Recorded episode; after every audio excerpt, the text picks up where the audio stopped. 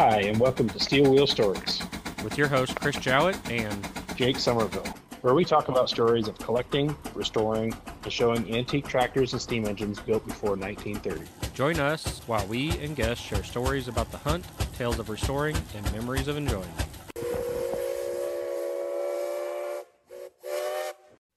Steel Wheel Stories is proudly sponsored by Engineers and Engines magazine, a printed, full color, bi monthly magazine for all the steam, gas, tractor, railroad, locomotive, and farm machinery enthusiast. Call or email Brenda Stamp for your subscription today.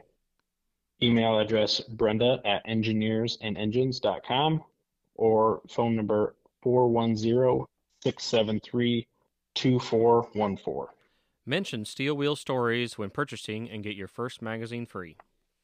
Hi guys, welcome back to another episode of Steel Wheel Stories with your host uh, Jake Somerville and Chris Jowett. As always, uh, kind of similar to our last episode, I guess we've just been real busy, and uh, well, for that reason, uh, podcast is uh, a little bit later than normal, but hopefully you're getting uh, stuff put away for the for the summer here. We'll get slowed back down and podcasting will be a little bit easier for us. Yeah, I hope so. Stuff is winding down, that's for sure. I, I basically have one show left for the year, and I think that's kind of where you set too, isn't it? Yeah, coming up uh, near the end of September, we got. Uh, well, I, I, guess I don't really know if it's a show. Um, we were approached by uh, some folks from uh, Monroe, Michigan, which is south uh, southeast Michigan, they're doing a, a little bit of a celebration for a battle that was down there.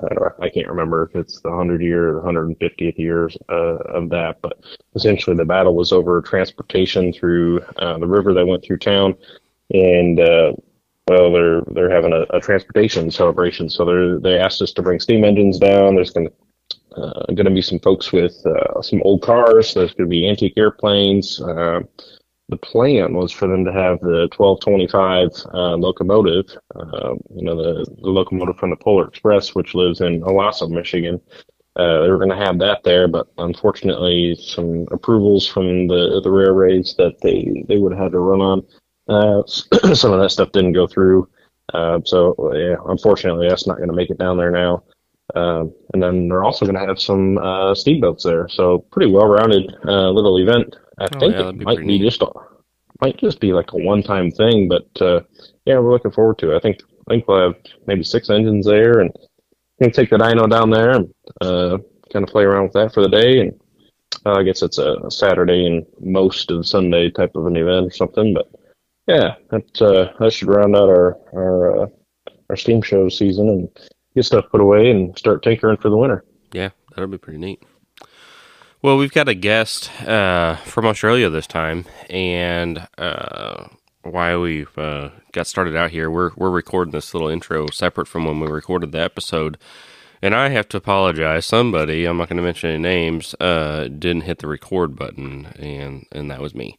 Uh, so we're kind of starting out, kind of in the middle of uh, who who we recorded with was Andrew Gibb. He's from Australia he was telling us how his dad had gotten into Steam and how he got started and all that kind of stuff. And I kind of caught it right in the middle of him telling us that. So it's kind of a weird starting out right off the bat. And uh, then he'll just, you know, he'll get back into the flow of things or whatever, or, or we will as we listen.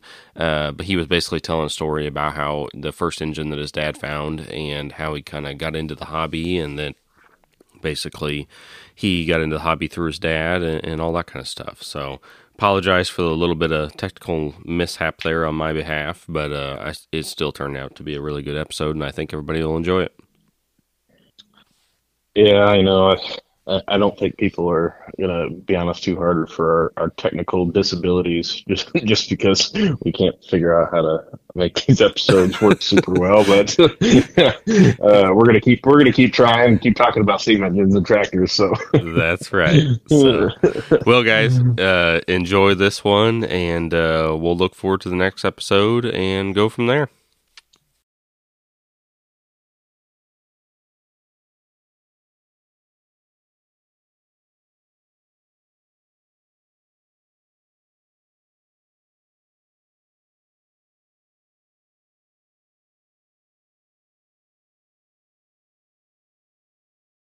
About a four horse. That's that's English horsepower for, for your American friends. There's probably about a ten horse American, you know, Buffalo Pitts portable. Say was a, a Clayton and Shuttleworth that had been used on the farm for chaff cutting. They got it second hand from a it was a butter factory nearby. Got it new, and then they ended up with it second hand, and it did you know a bit of everything, chaff cutting, cutting wood. But then it sort of you know, was a bit out of date. So the front axle and wheels got taken off and used for a log jigger by would have been his dad, dad's dad, my grandfather, and, and my great uncle for had a bit of a sawmill. So when my dad and his brother and his cousin Lyle were, um, I don't know, went in their teen, early teens, they decided to put the front end back on it and got this old Clayton running. So that sort of got got them. It was a bit rough, but they got it running anyway. So that sort of got them into the full size stuff.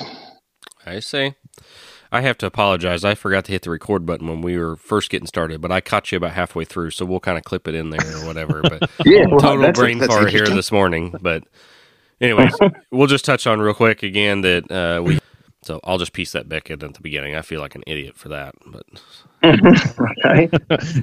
Too early for you. it was a little. early. I was just looking down, and I was like, "Oh shit, they're gonna freaking kill me over this deal." Yeah. So where, where do you want me to take off from? Oh, just take back off anytime. Mhm. Yep. Okay. Yeah. So the so that's how it was all all because of my dad. Yep. So he got into the steam from that age, and because he lived on a farm, a cattle farm, but they didn't really need um weren't, weren't um, contracting or anything like that. I mean, by he, he was born in '39, so in the '40s, yeah, he can still remember horses being used, um, Mhm. and they had a um, Detroit Fordson, but he said that was pretty useless. It was really only good for driving anything off the belt.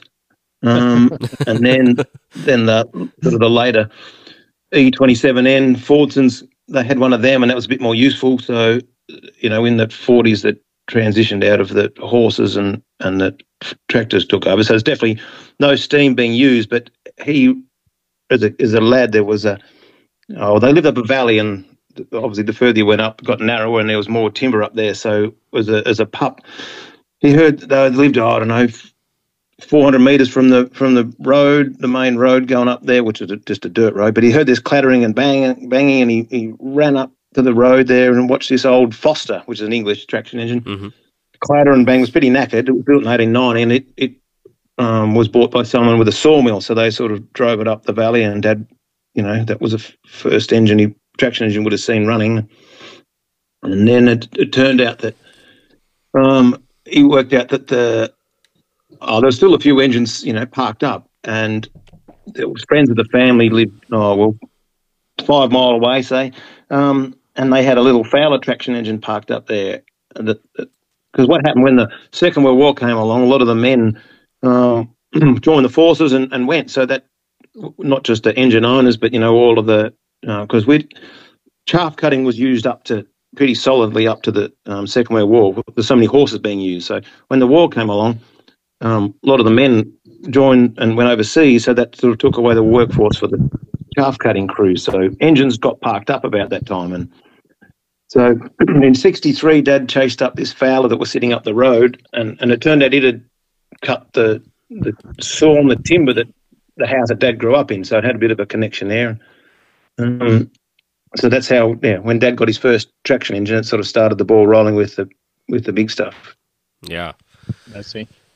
It uh it does seem like the English engines are a little more present than the American engines, or is it not that much divided? No, definitely, definitely the case. So, um, yeah, the English engines were coming in from you know pretty early on, like 1850s. There was oh, 1856, I think, was the first traction engine to come to Australia, uh, English. Um, and yeah, pretty much up to 1900 was pretty much solidly English engines. There was a, a few, few cases of early North American stuff, um, like down in Tasmania, because a lot of my research is knowledge is from boiler records, say, and in the Tassie boiler records, well, they had some wacky things down there, like a Sawyer Massey, um, a single cylinder traction engine of 1896 and a, and a tandem compound of 1902. Um, you know, they were engines that were sent down to Tasmania, which is a state of Australia. It's just, it's an island, it's separated. So it was sort of nearly a different world down there from the mainland. But, um, but yeah, up to, up to 1900 was pretty much all English engines, and then after that, then um, yeah, Buffalo Pitts, you know, the, very well known here. It's funny, there's way more buffaloes here in, in Australia than there is in America, but that was just, we had a very good agent here. Mm-hmm. And Yep. you guys had that, you know, obviously during the Second World War, you had those big scrap drives, didn't you, which got rid of a lot of good stuff. Sure, yeah. Oh yeah, ton of it. You guys never of really had anything like that go on down there for drives of scrap, or is is that a thing with the old stuff? Oh, not we didn't have it like the English had as well. They lost a lot of good stuff during the Second World War, but it didn't happen so much during the war. It was more um, in the fifties. That's when the scraps really got going. So a lot of stuff made it to that time, but then it yeah, then it got um, scrapped and disappeared from then. But um, I just can't imagine them shipping these things over there in the early 1900s or even in 1910 or 1915. I just can't imagine. You know, Well, back up, back up there. He he was saying 1850. well, yeah, that too. You know, like and it just blows my mind. Like, what was the fatality rate of that stuff even getting there? Did it all get there that was ever ordered to go there? Or? Yeah, I think mo- mo- most of it did. I mean, there, there was obviously shipping accidents. Um, I know there's a, you know, I think it's off the coast of Sydney. There, there's a there's a ship down there somewhere, and um, I don't know how many it had, but certainly there was a very early 1850s portable, um, a bark portable built built in England that's down there somewhere. Um, but I think yeah, most of the stuff seemed to make it make it here. But that, that early early those early traction engines, like the portals might have been all right Mhm. but the traction engines were just a lot of cast iron, not steel, um, as in cast steel, which is came later. But they just weren't weren't very um, good. You know, they might have toddled along a nice smooth English road under test there, but when they come out here, when there was hardly any roads and conditions were pretty rough, then they used to um, break down. So a lot of these early ones ended up being quite a disappointment, but they Sure. could get re well, you know, just parked up and st- still um, run a belt and drive something that way. But the the drive with its gears, chains, whatever, the wheels, that was um, they're falling down. But yeah, so the, the English engine certainly improved in design over time, which is sort of makes sense with you know realizing that you know cast iron gears is no good. But yeah, technology changed. Wrought iron be, moved into steel with boilers, whatever. But yeah, so back to just to trying to fill in with where the Yankee stuff started coming in. Well, um, yeah, Buffalo Pitts, uh, International Harvester, you know, obviously had a lot of um, horse-drawn equipment, hmm and and they somehow became the um, agent for Buffalo Pitts in not not Western Australia. That was different, but Western Australia is so far away. There's nearly like a different country too. But on the east east coast, anyway, Buffalo Pitts were the um, was sold by International Harvester, and they had a really good network of agencies and were um, really progressive. And they started selling a lot of these engines. Um, like there was an initial agent of Buffalo Pitts. It was this J&C Howard, but they were pretty shit out. So they didn't sell many at all. So when International Harvester took over about, I don't know, I'm only guessing a bit, 1904 or 5, they really started pushing these hard. And because these engines were they were cheaper, so that was a good thing. A lot of them were smaller, and the English engines were generally, you know, bigger in size, um, and the, and the the Buffaloes were sh- um, lighter, not because not nearly as heavy in the wheels and the board and whatever. Really? So they could tiptoe around in, in muddier country, whereas the English engines would get all bogged up. So Sure. they really, really started to um, make inroads into the, um, the English market here.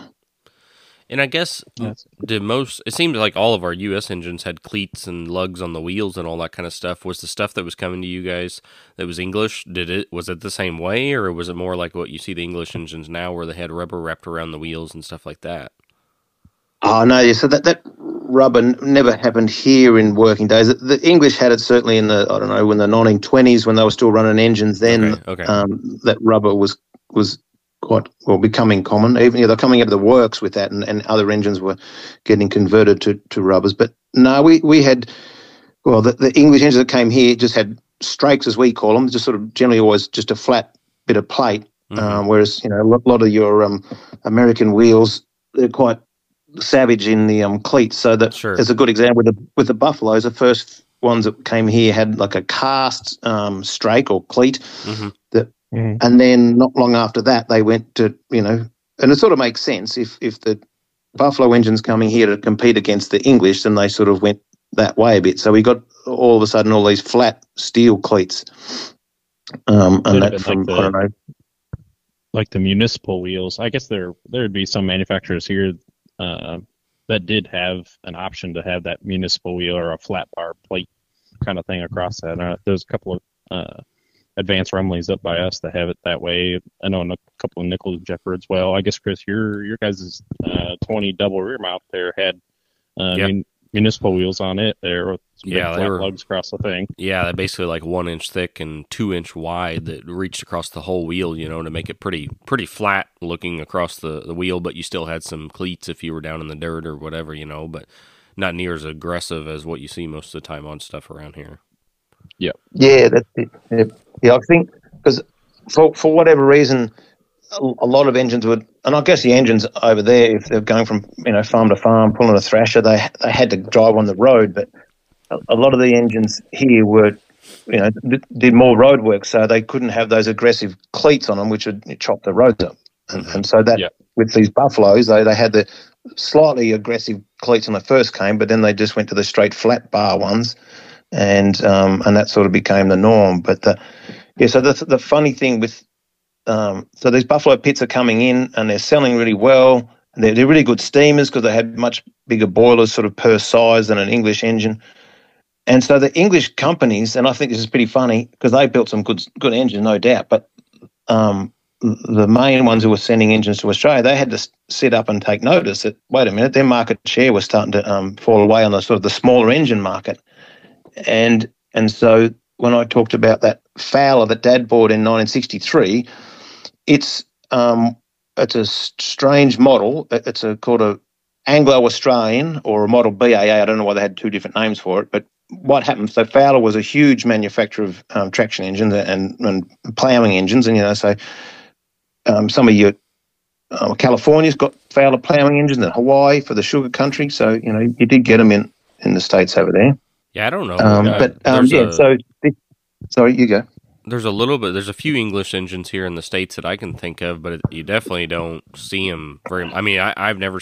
I mean, wasn't there some up in Minnesota or something, Jake, that a guy had up there? And I don't know that I'd ever yeah. heard of any out in California myself, but I'm talking. I'm talking more in, in, the working days, back when you, sure, you know, sure. they were farming and, oh, and, and plowing yeah. sugar country. So um, you definitely had Fowlers. You know, they went all over the world, but yeah, there's definitely a market for these ploughing engines. But so with Fowlers are sending quite a few engines to Australia. That'd be the most common traction engine that came sure. here, and yeah, all of a sudden Buffalo Pitts, are, you know, selling a lot of engines. So the agent, because it's all agents, there wasn't any direct sales really. Uh-huh. So Welch Perrin and the agents for Fowlers have gone, oh, hang on, um, we need to come up with a cheaper, lighter engine, sort of more to, to compete against the Buffalo Pitt. So they designed this engine, this this um, Anglo-Australian engine, and, they, and uh, in the end, they over I don't know what it was about six years. They only built nine of them, and one went to South Africa. They had an experimental farm over there, so that was sort of a bit different. But the other eight all came here, um, and so this one that Dad first bought is is um, one of this type. Uh, eight came here, four got scrapped, so four survives, which is pretty pretty good, really, um, fifty percent. But it's it's sort of a cross between an English engine, and American engine. It's just all wacky. It, it, it doesn't have a solid axle like most English English engines do. It's got stub axles and other wacky things about it. So, but it didn't sell very well anyway. So the Buffalo Pitts kept chugging along. Um, um, and, and Burrell, they tried making a colonial engine and they couldn't compete. And Ruston Proctor, um, they had a, it wasn't just for Australia, but they'd had a colonial model of sending to South Africa, uh, sorry, South America. And they swung some here in Marshall.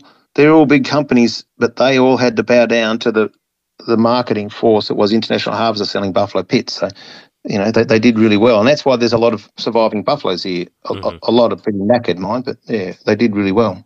What other American engines made it down that way in any kind of presence at all besides Buffalo Pitts? Uh, well, it starts to get you drop down a peg a fair way from then. Um, there was a, as I said before about Tassie, Tassie's sort of nearly like a different country in a way, but they got quite a few um, Frick Frick Eclipse traction engines. Oh yeah.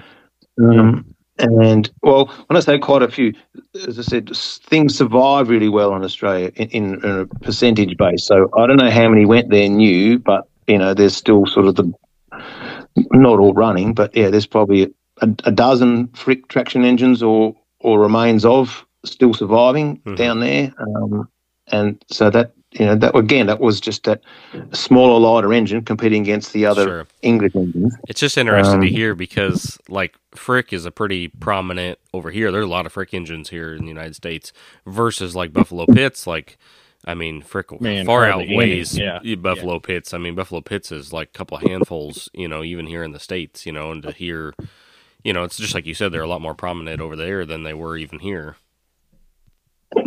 yeah, I guess it's just like a lot of things. Um, just a really good agent makes a big difference. Yeah, you know, yeah, the, yeah. good sales. Most yeah, of the products are all pretty pretty similar to each other, um, and the same as you know motor cars or oil engines or tractors, whatever.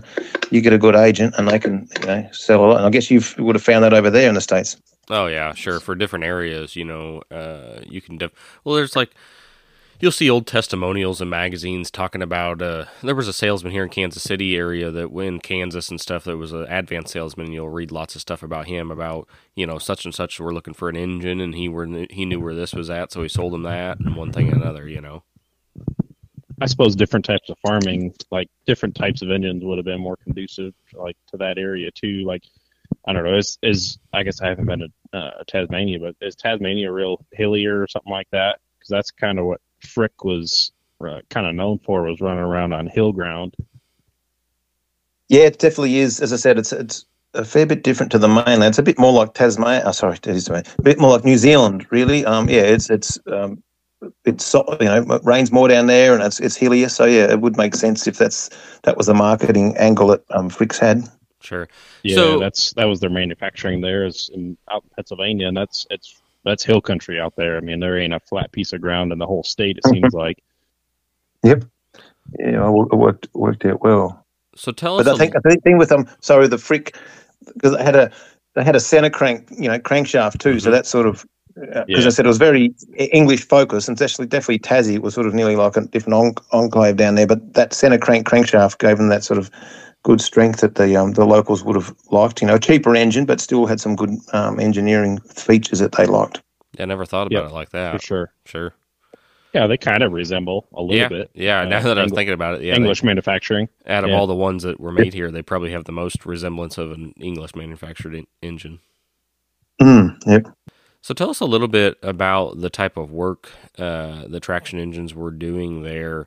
Uh, it sounds. I mean, you mentioned something a minute ago about a sawmill, and then I assume was it more like roadwork type stuff than farming, or was it used? For, I mean, did you guys do direct plowing in Australia, or was that a need, or?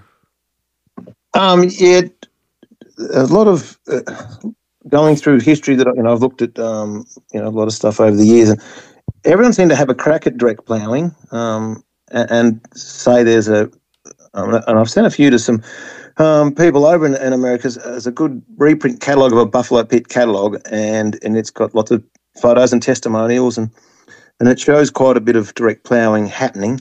Um, and even the English engines, because they're a fair bit heavier, um, they might be you know another third heavier again. So they all had a crack if it was you know dry conditions um, for direct ploughing, but it really wasn't a long term thing. I think horses hung on, and then you know then the um, you know the petrol kerosene tractors come along and um, took that um, ploughing thing over. So it wasn't much. That one one little um, side thing there was cable ploughing with these sort of you know, mainly Fowler ploughing engines mm-hmm. with the two engines either, either side of the paddock, but that was mainly in the sugar country, so up in northern New South Wales and into Queensland. Um, that was used for that. There was a there were other ploughing engines used here, but that was for in arid areas, which makes sort of no sense. It's, they weren't ploughing for paddocks; they were digging up what we call dams or, or tanks um, for, for storing water for sheep um, oh, out in the arid country. But that was sort of a wacky little side side bent. But yeah, for direct ploughing, it steam had everyone had a crack, but it wasn't really a long term thing. But where they really made you know made a mark was thrashing and chaff cutting early on, um, and then the thrashing really sort of ran out. Probably you know, oh, some people thrashed up to the Second World War, sure, but you know, mostly we had a good um, manufacturer of harvesters here, Sunshine Harvesters, and so they really sort of took over the, the thrashing side of it, the, Mhm. the cleaning of the grain. But chaff cutting was just go go go up to the Second World War. Like I said earlier, there was um, huge industry in chaff cutting. You know, out let's say out western New South Wales, out of Sydney, there was just all these um, big areas con- contracted um, to send X number of ton of chaff to Sydney. There was just so many horses being used in Sydney for you know whatever, um, hauling wagons around with deliveries and whatever. So that, a lot of traction engines were used chaff cutting. Certainly around our area, every engine pretty much cut chaff, hmm and and then you know haulage, um, a lot of logging. So you know we've got because I, I love the history and I like chasing up photos of stuff. So of our engines, there's you know got quite a few photos of in different parts of the country where there was a lot of timber. Say yeah, we just exclusively just hauled logs, pretty much from brand new to you know when they were knackered, you know, forty years later. So Sure. um, that's that's where you know those you know nicer cleats for the road really you know came into it, and um, having two speed. A lot of pretty much every English engine had two speed, so um, they they did a fair bit of that. So did the I assume you guys had sawmills and stuff like that. Was there any American made sawmills that made it over there? Was it all the English style? Like I remember being called sawed benches when we were at Dorset, you know, with stuff like that. President over there.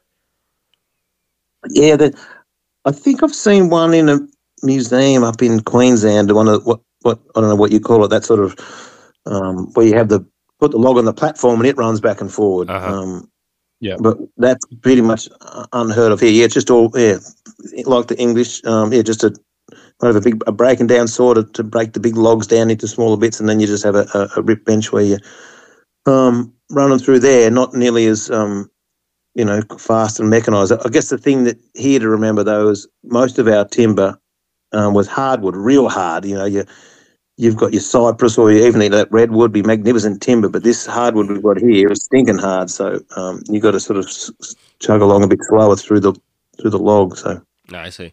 Yeah, that was one of mm-hmm. the big differences I seen at Dorset when I seen them sawing versus what we do here. You know, and it's like, man, it seems like it's taking them forever to get through that log. You know, it seems like Right.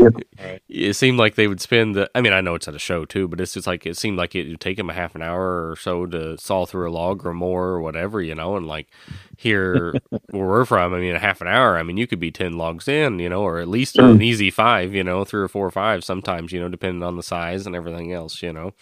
It's definitely Yeah. a, a different type of sawing. Mm, yeah, it, it sure is. But you know, I've seen some good videos of um, you know some of the mills there. You have where's that one? Is it the Bryden and something sawmill? Where's that one? Oh yeah, up there in Yeah, Rollag, yeah. Minnesota. Yep. Yeah, because that's that's crazy. That's huge. That, Oh yeah, that, that- setup there. yeah, That'd that be is ama- amazing to see. Yeah, All all inclusive of everything that you ever would have needed at a sawmill there. Yeah, it's a that's that's like a another wonder of the world if you're a steam engine guy. It's yeah. that is phenomenal. You know, here in Missouri, especially uh, south of me in the Ozarks and stuff like that, it's a big logging industry and, and still is today. And uh, more so, you would just see, you know, small sawmill sites uh, set up on a hillside or whatever that were put there and put in production and then basically just abandoned, you know. You didn't Yep. see a lot of them great big setups like that, other than especially down south southern Missouri where there was the industry you would see pictures of stuff like that and stuff that still exists today of newer stuff and, and one thing and another. But it was more so almost just a small sawmill set up in the woods, you know, and they were cutting railroad ties or whatever they were doing. And I mean, I can think of a couple south of me, maybe, you know, 10, 15 miles that are still there that just abandoned uh, because it was those small things that would just pop up and go into business. And then when steam went away or the power went away, that was kind of the end of it, you know. yep Yeah, well, that ha- happened here. You know, mostly too. That it's all to do with um tra- transport. So it was you know trucks came along that changed everything. But yeah, initially, yep, the mills were in the in the bush, spot mills, and they just um knocked an area out. When all the timber was gone, they'd pack up the mill and just drag it to somewhere else and um set up again. But then when when um you know petrol and then you know diesel trucks started coming in, it was easier to set up the mill in a nicer spot and cut the logs to, down down there. Sure. So, but, but so what? One thing that's big difference here, though, we in the mainland, especially because I said Tassie's a bit different, but we had heaps of portable steam engines, and so talking about sawmills, well, if and and your uh, uh, the American engines versus an English traction engine, like you've got the nice platform at the back, so you can run up and jump up and down easily and Sure. fire the traction engine, whatever. But the English engine got to come up the side generally. Yeah. We've got some McLarens, you come up the middle, and that's a much better idea. But yeah, mostly you come up the side and onto the tender, and it's a bit pokey. And so if you're running a sawmill um, in Australia, long term, the best thing to do was have a portable, so you can, you know, generally have a bigger horsepower for a start because we didn't have huge engines like you did over there, but um, in traction engines. But in portables, yeah, you could get a whopping great big thing. Um, but yeah, you can stand on the ground, you can uh, fire it. You don't have all that other um, incidentals on the back that's in the way. Um, so we've got to, that's why Australia's got heaps more portables and traction engines because they were used for not just sawmills, but pretty much anything you can think of. Um, Mhm. Shearing sheds, you know, we had heaps of sheep in Australia. That the old saying, Australia was built on the sheep's back. Um, every every big property or station, as we call them, you call them ranches. Well, these um, farms, or if they're real big, they'd be co- get called stations. But yeah, they'd have um, the steam engine driving the, the shearing shed, and um, you know, I've got one engine, a portable, um, and it. I don't know how many it drove mechanically, but it it went into a shed. There was a 101 blade shear stand, so that's a whopping shed, big T T shaped um, building. It was huge. And then when they decided to go mechanisation in 1888, when this engine was built, um, yeah, that that ran the overhead gear, um, and so so there was heaps of portables out, um, you know, quite remote areas running shear, um, shearing sheds because wool was so lucrative. So it was going for a pound a pound back in the day. So if you could stuff, you know, heaps of sheep on your property, well, that's what you did. And Mhm. drought might come and a heap would die, but you know, you just wool was pretty much gold. So there was, um, and then you needed water out there. And what, maybe not much above ground water, but there was artesian water. So water that was underground, and if you could bore down to it, then it'd come up under pressure. So again, a heap of portable steam engines ended up just driving bores, and it might have taken them a couple of years to hit water because you needed water to find water.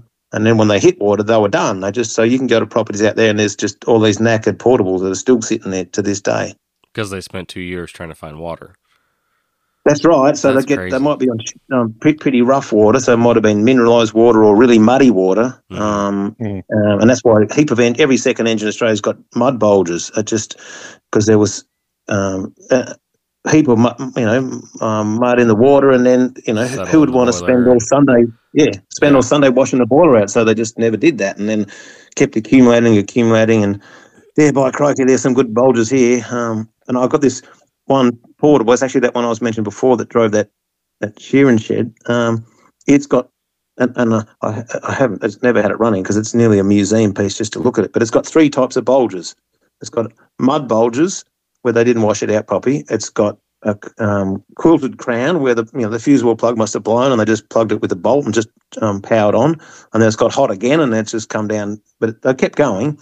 And then broken stays. Stays are broken and they just Oh, wow. kept punching on too. So there's all bulge out from there. But Mhm. like I think it was working to the end, but it was rooted, and then they, um, they, I don't know, 1910 they replaced it. It was built in 1888, so that's whatever that is. Um, and then 1910-ish they replaced it with another engine, and I think they were told look after this one. Hmm. So it was pretty pretty hard on engines out out in the bush. Yeah, it sounds they, like they got pretty lucky. Yeah, well, there's yeah. I've seen, I've seen worse, mine, but yeah, that was probably one of those stays stays broken. It started, you know, the um, firebox started walking away. They might have thought we might have to get a new engine. they were working machines. They had to get the work out of them. I mean, you've seen that a lot around here too. Uh, mostly, it seems like some of it more so in the later years of they were trying to use stuff of you know patching something up or getting something to run or whatever you know. Uh, but yeah, they were working machines. They did whatever they needed to do to just keep on working. It sounds like.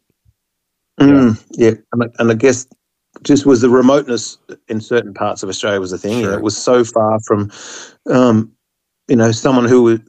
The problem was there wasn't many good people to, to run engines. That the um, you know when an engine was bought new, there might have been um, you know a, a trained um, fellow who had a boiler ticket and engine drive certificate, all of that. But then it might go get sold to someone else, and, and so some bloke who had no idea was running it, and so what, had an allergy to an oil can, so it wouldn't you know oil it enough, and it wouldn't wash it out, and then yeah, they just got worse and worse and worse. Um, and, and being remote, they couldn't get anyone to come and fix it, so they just the poor old steam engine just wear themselves out, and, and, and a, a, a petrol engine give up, but a steam engine keeps going. Sure. Yeah, that's that's I don't know. I this whole time we've been talking, I was sitting there wondering, like, was there ever any kind of, uh, you know, you talked about a salesman or whatever that sold the engines. Did they have any kind of base there at all where they would get these engines ready for you guys, or uh, any type of outfitter that got an engine ready, or it just came in and shipped off, and the owner picked it up, and that was the end of it? Well, I think it, as we touched on before, that it was a very agency-based um, market here, so let's say, yep, um, and, and, I've looked through the Victorian boiler records, um, and that shows you that you know in you know 1908. Um, and in February, I'm just making that date up, but I can, if I really wanted to, I look through that. And so the boiler inspector's gone to International Harvester um, Yard in Melbourne, and he's inspected half a dozen brand new Buffalo Pitts engines. Um, they've come in as uh, on spec because uh, they were selling so many that they because usually they'd be ordered. You know, someone would walk sure. into the agent or, or, or, write to them and say, "I would like a, a, a this type of engine." But um, the English companies were doing it too. But but Buffalo's especially there were heaps were coming in. Um, and if you look through this Buffalo catalogue, you know we, we have these in stock. So the inspector would go and have a look at these brand new engines, um, inspect them, and they're all ready to go. And the agents would send them out, and then then they'd be on their own pretty much. Um, Nobody to fall back on if something happened, or parts industry of any kind, or anything like that. Yeah, I'm not sure whether there was too many, um, you know, representatives going out and fixing them. They they could certainly there was a you know um, resource there if you needed parts. You you know wire back to the the agent and said you, you needed parts. Um, but with with regards to boiler repairs, I guess there was just you know like mechanics out in the out in the way. There was um, people who do boiler repairs, but yeah, that's just a lot of engines got pretty much worn out from um, bad water, you know, lack of understanding of how to you know look after them. So were, that's why so many buffalo Pitts. There's heaps here. I could probably think of a hundred if I really thought about it off the top of my head. But you know, there's only about you know twenty percent of them that are actually run. The rest of it knackered. Mm-hmm. Mm. Yeah, that's crazy. I can't even think about a hundred buffalo Pitts. It's crazy to think about, really. I don't even know if there's is there twenty of them here, maybe yeah, thirty, I mean, maybe. That may be stretching it quite a bit too. I mean, that's just wild to think about that a hundred of them are over there.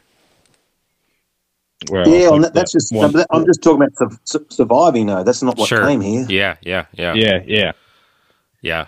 Well, Chris, Chris and I seen one, seen one up at uh, up in North Dakota there that we'd never seen before, and uh, I mean, it's just got a ton of different features, and Chris and I are pretty well versed in stuff. And you know, to look that thing over, it's just got a whole bunch of different features, but it's something we had never before. Yeah, you you just don't really see them at all. I mean, there's there's one pretty local to me. Uh, you know, it's maybe whatever it is, 30, 40 miles away. We've done some work on it, or in one thing or another. But I mean, that's it was brought here from North Dakota also, and man, I mean, there's just not any, there's a few out east, and that's about it. I mean, there's just not a ton of them around here at all.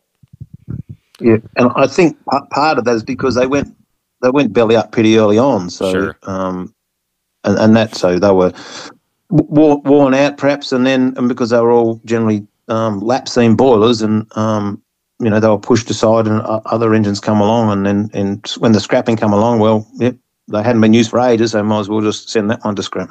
Sure. And it makes you wonder if they were having such good success selling engines to you guys that maybe they focused more on that market than selling them here in the U.S. in any way.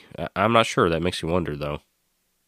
Yeah, I'm not sure. Um, I only know from a couple of Buffalo Pit catalogs I've got here um, with testimonials of from working in the states that yeah, they certainly sold engines over there, but sure. yeah, whether they, I mean, they, the engine numbers got right up, and you know, they were into the maybe even the eleven thousands, um, I think, um, and that's a lot of engines. But yeah. I'm not sure they numbered other things uh, like you know, not their Niagara Thrasher or, or whatever else, but yeah, they had a big um, factory, so I reckon they sold more more over there than here. Just that, as I said, because of we didn't have this big scrapping regime during the war, that a lot of things survived. Sure. I wonder what the tie was uh, to International Harvester and uh, and Buffalo Pitts. Yeah, I, I can't make sure. I can't I can't make that connection over here. Yeah, either. it doesn't, it doesn't seem to yeah, it doesn't seem like you'd you'd make that up over here at all. But I That's am. I'm not sure how they come about it, but I guess International never had a steam engine, um, and so this was a good way of, um, you know, sh- having having an, an agency here. Sure. So back to you and your dad collecting there. Did your dad just continue to collect as he grew up, or when did you kind of get into it?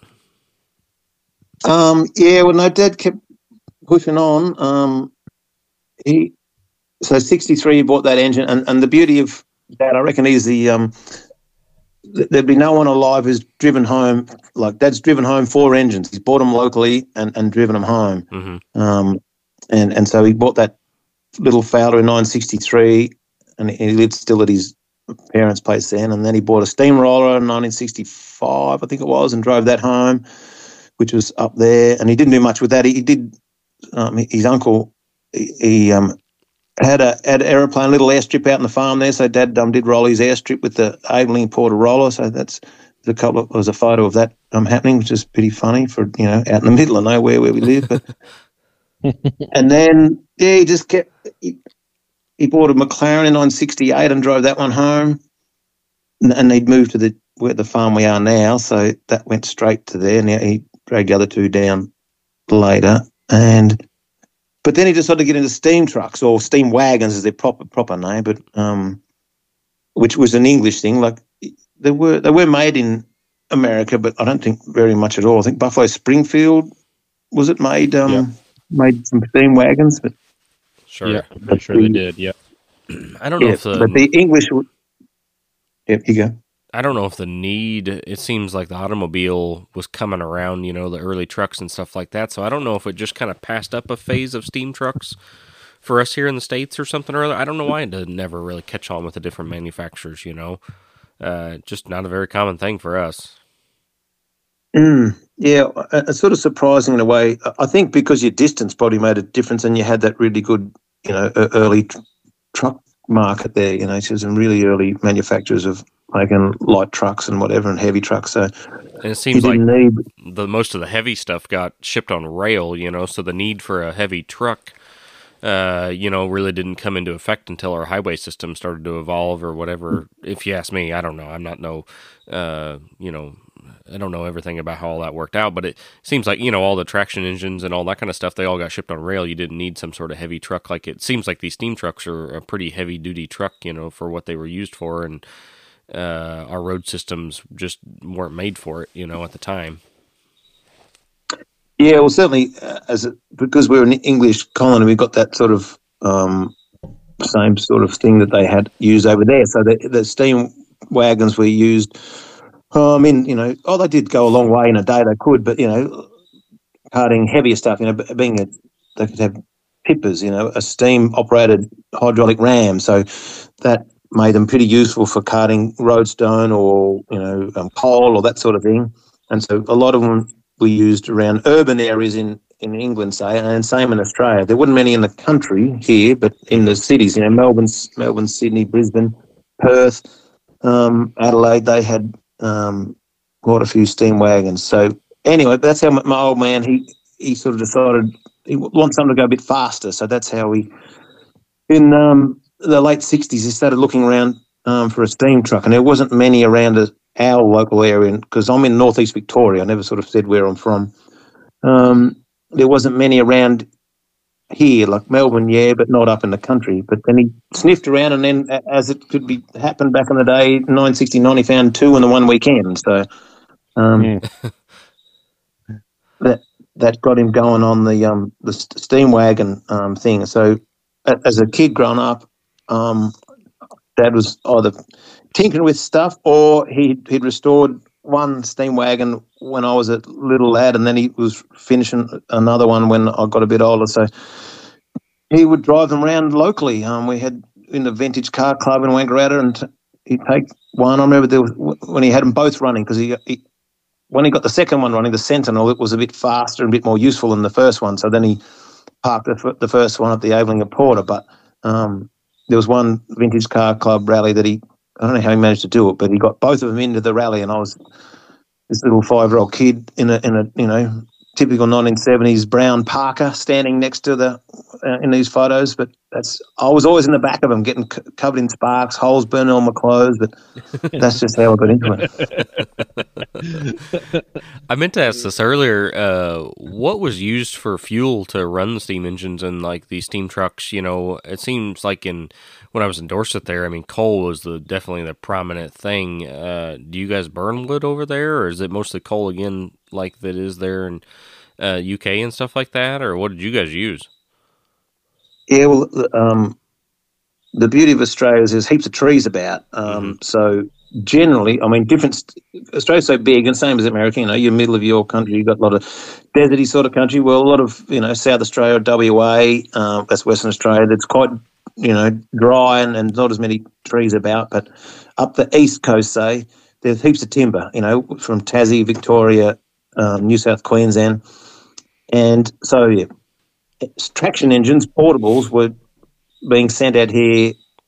Uh, not so much your American ones coming here because they were already long fireboxes, but the English engines being sent to Australia generally had another one or two stays in length in the firebox for burning inferior okay. fuel, wood. Sure. So two things: longer firebox, you could cut the timber up, you know, longer, sure. and then you had a bigger firebox, so you needed to put more wood in to get the same output. But it with steam wagons, they never had. Oh well, Foden's did have a colonial boiler um, that they sent here first, and then they transitioned. All had the bigger boiler, but generally steam wagons had the same size boiler for England or Australia or whatever. So if you wanted to achieve anything with a steam wagon in Australia, you had to burn coal. Yeah, yeah. That's mm-hmm. that's kind of yeah. why I brought it up because it seems like most of these steam wagons doesn't don't seem to have very good big areas for bunker to, you know, carry wood or, or whatever. You know, so I, I assumed that coal was a thing then or not. I didn't know. I didn't know. Do you guys have yeah. coal mines in Australia or is it all imported or? Uh, no, there's coal mines. Okay. Yeah, there's yeah. huge coal mines over there. Yeah. There is, but like anything, though, there's you know there's different different type of coal and different quality of coal. So sure. Um, Victoria never had real good coal. It was a bit down Wonthaggi way, but there was a lot of brown coal, which was pretty crap, really. But they they use a lot of that for burning in um, power stations. But mm-hmm. for, for, for for the use in um you know steam machines. I think even with the um, rail back, I'm not that into rail, but in the rail back in the day, they used to import coal from other states, New South Wales. They they had good coal there, so bring it down for the rail in in Victoria. Um, but that's always a you know it's a battle now, and I, um, trying to get good quality coal for the steam wagons because it, you can put you know you can have four bags of black coal there. And, and that one's good, and, and then the other ones are terrible. So um, mm. You just got to find find the right patch. Sure. yeah, that's uh yeah, that steam that steam truck or steam wagon uh, deal that'd be pretty neat. We like I said, I've never really been around one. Seen seen videos and pictures, and, and definitely when we were over in Dorset, you know, uh, it'd be I don't know, fantasize about taking a ride on one sometime. I think yeah, there's yeah, there was one. There was a yeah, a Foden wasn't there up up um Michigan way. Yeah, there's uh, like I don't know if it's in Michigan or if it's in Ohio, but it's definitely it's been around to the shows over the last I don't know 20 years or so. Uh, man, I'm trying to think where those pictures are. I don't know if they're on Facebook or on Smokstak. Uh, well, I'm not sure it's there it's, anymore. Uh, I know uh, Beth had talked about um, one that uh, was it someone who the Domino's pizza guy. He had a, a Foden steam truck there for a time. Yeah, I'm trying to remember exactly what it was. I'm slipping my mind now for some reason, but there was definitely a, a steam truck, steam wagon uh, running around the show circuit up this way. I don't know over the last 20 years. I can't tell you for sure where where it went or if it went back overseas or uh, or who owned it there originally. I, I, don't remember, but I do remember seeing the pictures uh, of one mm-hmm. over here. Yep. Well, what do you guys burn then? Coal or wood? Uh, here in Missouri, we it's mostly wood because most of our coal resources you know, there's coal down in Oklahoma, I guess would be about the closest, uh, well, good coal, anyways. There is some coal mine stuff here in Missouri, but it's still quite a ways away. And with having, like, we've got a sawmill over there at dad's house, you know, you always got slab wood laying around. And, and where I live is very wooded, you know, trees are, are very readily available for firewood and stuff like that. So, I mean, in all my life up until probably just say five, ten years ago, we ended up with some coal because somebody had gone down to the coal mine in Oklahoma and ended up with a few totes of it that we kept over the years and stuff like that. Uh, but up until then, never really had any coal around me. Uh, you go north here, up here to Mount Pleasant, Iowa. They always seem to get coal up there for their show and stuff like that. But around here, it's it's not a very common thing to be able to get it. It's always outsourcing it from somewhere far away. So then you got trucking involved and everything else. Yeah, for us in in Michigan here, we're extremely wooded. So yeah, it's it's primarily wood, and uh, any of the coal that we do burn, that's all imported from. Uh, we've gotten out of southern uh, southern Ohio, uh, Kentucky, West Virginia, uh, that type of area there, which is usually pretty good pretty good coal. But we, I mean, generally just firing up and running around home here, running our sawmill or something. We we don't burn coal. Uh, we do plow every whatever like two or three years here at uh, at our place, and we usually try to get uh, get some coal for the big engines because it's just easier to run that half a mile uh, plow field there with uh, uh, firing on coal. But uh, yeah, primarily it's it's just just wood. I don't know. It's it's to me it's kind of it's easier, it's cleaner, um, it's cheaper for sure, but uh, nothing beats the smell of coal smoke sometimes. Yeah, yeah, that's for sure. Um, did, did you have different fireboxes to suit coal and wood, or they're all the same size? Mostly about the same size. Mostly what you would seen here is uh, we'd have straw burning engines, you know, where they were set up for straw burning, but they would also burn wood or coal as well. But some some boilers were made basically strictly uh, or with a pretty good emphasis for straw burning. You know, is what you'd see more than anything. Uh, but I can't say there's much size difference wise really in most of that stuff even yeah i don't yep. really think there was too much experimenting going on within the manufacturers i think everybody kind of found a, a kind of generalized uh, great area or heating surface for the size of the engine that they were going to be running or the size of boiler that uh, was desired and they just kind of stuck with it and i don't know they i guess they all kind of seem to steam kind of similarly ac- across the board yeah, the only uh, thing that really sticks out in my mind is the difference between manufacturer and manufacturer over here is like Rumely engines always seem to have a really big boiler for no more uh, cylinder than what they had on top of them and stuff like that. But most uh, most all other manufacturers were pretty sized pretty accordingly and and like for like from manufacturer to manufacturer. It seems like. Yeah. Mm-hmm. Yeah. And, and so, what what made a straw burning engine then? What's different there? Lots of times yeah, you'd have, have a. To, J- Jake owns yeah, an engine that's pretty specifically designed for that, and and all that. He can tell you about that a little bit. Yeah, the so advance engines they they really coined this term of, of the straw burning boiler, uh, and and some other engines kind of had a similar design. Russell had a similar design, uh, but essentially, it, it kind of created a, a two pass uh, type of a flow through the through the firebox, kind of like a return flue engine would have had uh, in in some sense. And normally, you would take the the draft or the damper doors kind of in the back uh, bottom side of the firebox and uh, kind of pull the draft across the firebox up towards the flue sheet, where the the straw burning effect or the, the design there it uh, you pulled the draft from the front side of the firebox, and it actually pulled the air uh, from the front side to the back head of the the firebox, and then uh, up and around what they called a water arch, and then it hit the mm-hmm. sheet. So essentially, essentially there's uh, if you want to call it that, two there's like two crown sheets inside of this firebox. It's kind of a stepped firebox, and uh, mm-hmm. essentially there's there's water, kind of like a talk. To, take the mud leg on the side sheet, take the mud leg and kind of put that right across the center of the firebox, and uh, uh, there's there's water there, so it, it created some more heat there.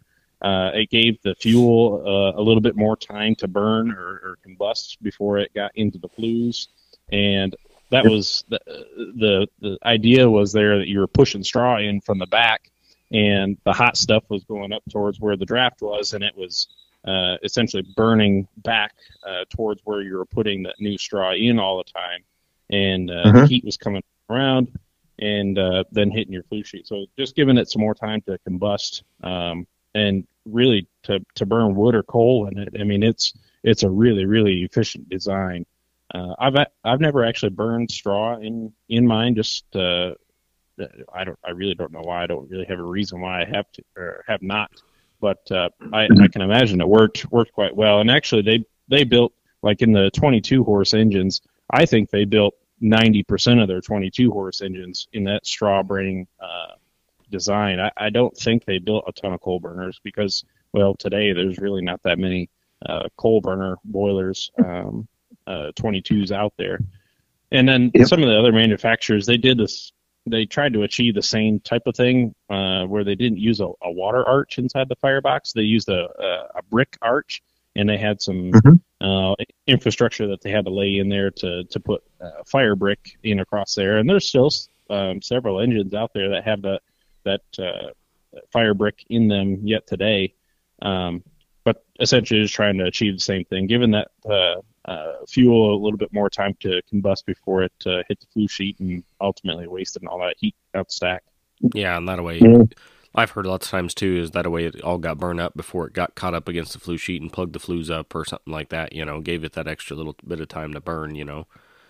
Yep. Yeah because I don't. I, there's pictures out there, you know, of straw burning engines out in the field and stuff like that, and they would just have these huge racks on the back of them for holding the the straw and whatnot. Because anytime I've ever seen anybody running off straw, I mean, it's a constant process of filling the engine with straw. I mean, you're it's not like firing with wood or coal where you know you you pick a minute and you fire and then you go back to just basically watching the engine run. I mean, it's it's a pretty constant flow of having to put straw in the firebox to keep to burn enough to keep steam up. You know. Yeah, no, sounds like hard work, that's for sure. So I can imagine you'd rather fire on wood or coal. Sure. And and straw burning engines would even have uh, doors where basically essentially it was a couple steel doors that as you pushed the straw in and then you pulled your poker out or whatever, that the door shut back behind you, kind of a spring loaded trap door, you know, type thing, you know. Because yeah, check valve type of thing, yeah. Yeah, because you were constantly, you know, shoving this thing full of straw. But I mean, if you think if you think about it, like out so the, the the marketing on that was for like these big wheat fields out west, and man, you go out there, there there's not a tree for like several several sections of, of field out there. And yeah, I guess if you're, I mean, if you're out there thrashing five six hundred acres or whatever, I mean, that's a lot of fuel that you're just kind of leaving there on the ground. I mean, uh, straw straw burns really hot, and if you've got a way to to capture that, I mean, I think it was probably a pretty good marketing concept and and ultimately a, a, a boiler design uh, because the farmers could essentially use the waste that they uh, were creating there with their thrashing. Yeah, I definitely think it was more of a waste back then than it was, you know, like they'd use it for today for horses or whatever, you know. And not to mention they were doing it out in the field somewhere, so they would have had to get that straw back to the barn or whatever, and essentially that free yep. free fuel already laying there that they could use up, you know. Yeah, it certainly makes sense, but yeah, it just you'd be pretty busy shoveling that in. That's for sure. Oh yeah, oh yeah, yeah. I think you, you see it occasionally if somebody at a show or whatever that'll you know set one up for doing that to kind of you know put on the show or whatever. But it seems like whoever does it may do it one year here and there, and that's about it. They get tired of it after that. Yeah, uh, yeah, that's yeah. for sure. I guess you see some old black and white photos of like some really big engines with them big racks on the back, all yeah. made up and everything. But they're out plowing with them, which uh, oh yeah. I don't know when you've got a, when you've got that much of get that much of a load, you would think that it would you know kind of draft some of that straw out of the firebox and. I don't know. Like there, there's pictures of 110 horse case engines and big Reeves engines out there plowing, pulling, you know, eight or ten bottoms. Uh, and burn a straw. I just I think the exhaust on that would just suck it right out, or right, I mean, really, it'd plug your flue sheet up. Yeah, I mm-hmm. I can't imagine doing it like that. Thrashing, I would think, would be bad enough being stationary, let alone trying to plow through a field with, like that. Yeah, yeah. But then again, it was the it was free fuel of the time, so you know they may do. It didn't matter, I guess, how much work it was because it was free. Mm, that's right. It was, and it was available. So um, sure. if you got to go miles to get some timber, well, you just you know, make do. It, it, labor was cheap, so yeah, you just have some some bum fellas there just come collecting up the straw and. Um, we had a lot of return yeah. flue engines and stuff like that here too, which were also you know kind of designed for that. Uh, did you do you guys end up with a lot of return flue stuff over there? Um, no. Um, and, and I've got you know I'm ready for you. I've got a list of engines that makes that came here, but um, no, the only one was oh, there was a little little portable cross. I can't remember the make of it now. There was one little return flue portable um, that was that was survived here in Australia because that, that's how we know um, a, a lot of things is not from what um, came here, but just what survived because there's not not very good records of what was sent here. But yeah, there was a little um, oh, I can't remember the brand of it. A little return flue um, portable, um, but that's it. But no, no no traction engine that I know of. Um, certainly haven't seen any photos of, and haven't seen any record of, Yeah. of anything. But um, but, uh, but uh, I'll, I'll run through some of these other wacky brands that we, we had here. Um, because there, there was one Avery and a 30 horse uh, undermount Avery um, that came here, but it was a, a funny story. It came to Victoria, um, and it was first inspected in 1913 and then in 1922, so what's that, nine years later, it's still brand new, owned by the same agent. Really? He hasn't been able to sell it. Um, and and it's pretty crazy. And and the um, Yeah. because I've got these copies of the ins- inspection records, and it says this is the you know the second time, 14 to the 12th, 1922. He says. Um, this boiler, though 10 years old, has not done any work. No one would buy the boiler owing to the weight of the traction, about 30 tonnes. Now, I don't know whether it really was 30 tonnes, but um, internally and externally, the boiler is in same as new condition. Hydraulic test was very satisfactory.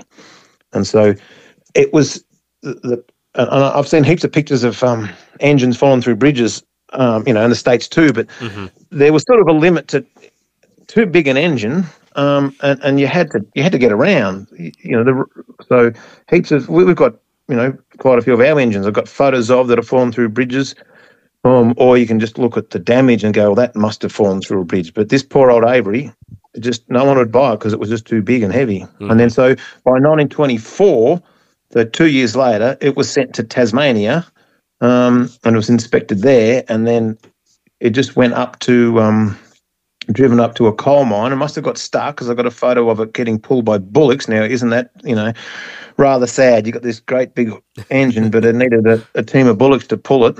but it must must have got bogged, and then but it was just the boiler record says it was went to this coal company, and it was for winding, and and what they did they they it's just hard to believe this magnificent engine, but it was jacked up, um, and they put some steel covers over the uh, the grips, um, the cleats, um, and they just had two big, basically cable drums on each wheel, and it was used for winding cable. Huh. Oh wow. And so that was the one and only Avery that, that I know of. So what Um, was the fate of the fate of that engine? Did it stay down there in Tasmania, or where did it go? Yeah, it, it well, it stayed in that in that bush where that coal mine was, Uh-huh. um, and then uh, um, s- it must have been you know in reasonable order. So someone come along and um, just pulled it all apart and just um, dragged a boiler away, and the boiler must have got used for something else. hmm Um, and that, and that was the end of that. But yeah, I've got some photos of it being built up. It must have been railed. I'm not sure whether it came in one piece from from there's it's water between Victoria and, and Tassie. So whether it was shipped on its wheels across, but then it had to be pulled apart and stuck on a rail and, and Mhm. went I don't know, it was twenty something k up this valley to where this coal mine was, and then there's these photos of it being all you know in the, on this little rail siding being put back together to put on its wheels, and then that, then it had to drive a few more k up the up the valley to this mine, and that's where it must have got stuck where the bullocks come in. So it, put, it would have been in in perfect order gear wise, but um, I just yeah got all sort of pulled apart and, and scrapped. But Hmm. that that was just it was just too big. Um, and as I say, the, the buffaloes were good because whether it was the eight horse, ten horse, thirteen singles, then you got fourteen twin, and then um, 18, um, twin cylinder, and then you got the 22 starting to get big then. But those sort of smaller sizes, they sold Mhm. real well because that was a niche market. Whereas this Avery was just way too big, Yeah. um, and just um, so this one a- a- agent, this um, W.J. Lempriere, he brought that Avery in. It didn't work, and he also brought one of those crazy Ohio tractors, which I don't think there's any surviving anywhere. Um, but Oh, wow. he brought in one of those to Australia. Makes you wonder Yeah. who lost the money on that deal. even- yeah. Yes, time. yes, that's right. I just can't imagine staying in business over that 10 year period of the thing not selling, you know? No, it was just, I guess, this is a total white elephant, um, and, and no one. I mean, it would have been a good power plant, you know, for a sawmill or whatever, but just it was just too heavy for the road, so no one would go near it. You could run a lot of sheep shearing equipment with that thing. It, it sure, sure could, that's for sure. And then, but yeah, so the Vic, Victorian boiler records tell us that, that one Nichols and Shepard traction engine came to Australia. So that there might have been others in other states, but um, one Nichols and Shepard come here, and then Farquhar portables. Well, there's there's a few surviving. There's none restored, but there's a few around. Um, so they came in here, and then I, I mentioned before early on about Tassie got some Sawyer Massey, so that's a bit of Canadian product. Um, and then there's also some waterless engines too, which is again Canadian, but these um Oh, wow. vertical boiler fireproof champions, um, which Oh, almost yeah, they must yeah, be yeah. all sort of 1880s period. So that was one of the earliest American engines ever to come here with these um, waterless engines, which I think there's a, a traction engine survives and I don't know two or three portables. Um, so that's you know interesting early gear that we got from you guys. Yeah, them early, them early water portable things. They're uh, that champion style engine. That's uh, I was traveling to the museums up there in um, in Canada, Western Canada, and they they've got one there on display, and they are very, very, very unique. There's like a really intricate spark arresting smokestack to those vertical boilers. It's a really unique engine. Yeah, well, that's right. I mean, that's how they, they marketed themselves as the fireproof champion. So that um, Yeah. you didn't want to be throwing sparks. So that's that's what they were angling at. So here, like, I don't know whether it's been just just call it 10, 20 years ago, there was kind of the influx of people in the UK buying engines that were here because of the exchange rate and one thing and another and hauling them uh, back over to the UK. Has anything like that ever been done in the recent years of people from Australia buying stuff from here and shipping it back over there? Um, it's happened a few times, not many. Um, what do I know? I think there's four engines in Australia that I can think of that have come from the states. Uh, I only put it on um, oh, the, you know, Facebook group the other day. I was trying to find out from this other this chap I know. He's got a Nichols and Shepard that come from Texas. Oh, really? Um, Hmm. and it's a was it a 16 horse tw- twin cylinder job, um, oil fired. Um, he just it was over there looking around, and he just was visiting some fella down in um, Texas, and he must have had it and thought I'll buy that. Um, so he's got that, and he's had it for I don't know, it might have been 20 years, but I've sort of got him a bit inspired. Um, and, and he's going to actually do it needs some boiler work. hmm Um, but he thinks he's going to um, spend a bit of money on that. And then another fella brought in a Frick and a Peerless. I don't know how many years ago. I'm going to say 10 years ago, a pair of sort of the Pennsylvania engines. Um, and then some other blokes brought in a uh, little Rumely. I'd have never seen that one. But um, Hmm. So I a think little bit that's stuff. about it. Yeah, Yeah, but yeah. that's about it. I just didn't. I was just curious. I, I didn't really know. Yep. You were talking about that Nichols and Shepard being oil fired. Is that something you've seen uh, in engines over your way at all, or UK engines? Was oil fired a thing? I mean, it seemed like it became a thing, a, a small amount in the traction engine market here. Like Avery actually marketed an oil firing system where they had a like on the undermounts had a big tank that mounted up beside the boiler and uh, you know used the steam pressure to, to spray the oil in and stuff like that. atomize it in. Yeah, no, I've, I don't think it's it's ever heard it happen, and it's all to do with fuel though. Like Sure, I can understand down in Texas if you can, you know, uh, you're on on your own ranch, um, and you can just drill a hole and giddy up. Um, oil comes up. Why wouldn't you use that instead of having timber or coal? So, Sure. um, but we didn't have. There is oil about, but not not where the people are. There's way out in the middle of the desert. Um, there's oil and uh, offshore, but there was very little where the people were. So no, we had heaps of timber and then some coal. So we this would nearly be the only oil fired um, engine I know of, apart from you know there's some you know steam cars or lighter stuff might run on liquid fuel, but Sure. that's the only only one. Yeah. Hmm. Yeah, that's that's pretty interesting there. I just man, I, I was sitting here talking. I just still can't, can't imagine hundred Buffalo Pittses in Australia when when you see what's left here. I don't know why that's still stuck with me, but it is. Mm. Yep, and then uh, obviously the interesting one, which you know we all know about, is this this and, and, and how they came up with the name, I don't really know. But this 50 horse Buffalo Road Loco that I've got. Mm-hmm. Yeah. And, and I've been out in the shed today measuring stuff just to, you know, sh- compare the, the difference between, because I've got the makings of a 22 horse twin cylinder Buffalo, sort of a standard design, Mm-hmm.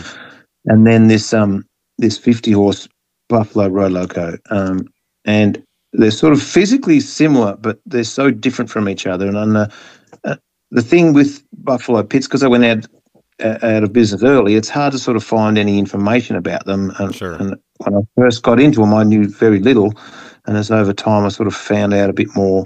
But the, the thing with the because there's there's two Buffalo Springfield steamrollers here. Now that's uh, important to know because when with Buffalo Pitts traction engines, say or portables, whatever, all of their castings start with an E. So an E and then you know four digits. But you look at the Buffalo Road Loco and there's no E on it, or there might be a couple of little sort of common parts, but it's all an S casting. But that's Buffalo hmm. Springfield. If you see Buffalo Springfield roller, Sure. it'll be an S casting. So it would appear, and, and I'm only guessing this, but that the Buffalo Pitts road locomotive wasn't built in the Buffalo Pitts works, but in the Buffalo Springfield works. And because they're, they're ra- the, the Buffalo Road Loco is radically different. It's pretty much got nothing in common with the so the 22 horsepower, which are sitting next to in the shed. They're physically about the same size, but they're just so different that it might as well not have the same name at all. Mm-hmm. Yeah, I don't. Yeah, I've never studied up much on the correlation between Buffalo Pitts and Buffalo Springfield and how that all kind of transpired and worked out. You know, Um I know there's some people out there that know a lot more than a friend of ours in Michigan. He's he's a big roller guy and he uh, seems to kind of know all that stuff. But I've I've never really quite understood all the makings of all that. Yeah, no, it's true. I, I haven't really looked into it um, too much. I mean, there was there is. I'm not sure there's any surviving over there because, as I said, there's, there's two Buffalo Springfield rolls, but I think Buffalo Pitts did build rollers. But then somehow there was this tie up with, um, well, was it was it O.S. Kelly from Springfield? Is that where they got the Springfield from? I I'm not sure, but I, I think so. Yeah, Ke- yeah, Kelly Springfield. Yep. mm, yeah. I can Um, think of a so- couple. I know there's well out there in California. There's a Buffalo Pitts roller, and I think there's another one in Canada or something or other. But definitely not a very common thing. mm, yeah.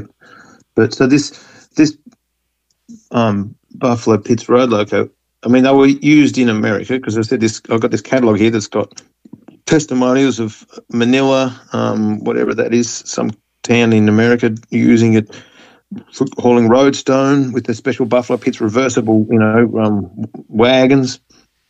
Um, but there was there wasn't many came here, and I think I got sort of from photographs and a you know reference to things for sale. Maybe you know four minimum came to Australia, but the, the main problem with them for usefulness is they don't have a flywheel.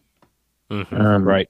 They've got these, uh, this crankshaft with these balanced discs on them, and so it's all good when you want to, you know, tow something, but when you want to then drive something off the belt, well, then you're in a bit of a pickle then because there is no flywheel. And so, what was the death knell for this e- engine that I've got is that so there are three bearing crank, um, and then.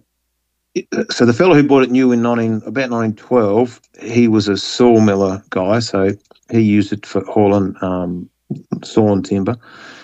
But then, yeah, after a while, it was a bit bit out of use for that. He probably used motor trucks. So then, oh, he tried to sell it because I found these newspaper articles about it. But in the end, he couldn't sell it. He was trying real hard because he was dropping the price right down. But he modified it to drive a sawmill. And now, how is this possible? Well, he's put a flange on the end of the crankshaft and then had this extension shaft with a ma- matching flange. So bolted them together and then had a must have had a fourth bearing, an outrigger bearing with a pulley, and then because it had to get over the, the the wheels are thirty inches wide, so it had Oh, to get yeah. over that, Hmm. and then and then had a pulley and then drove the sawmill. And it did drive a sawmill because that's wh- what it did until what do you think happened? The crankshaft broke.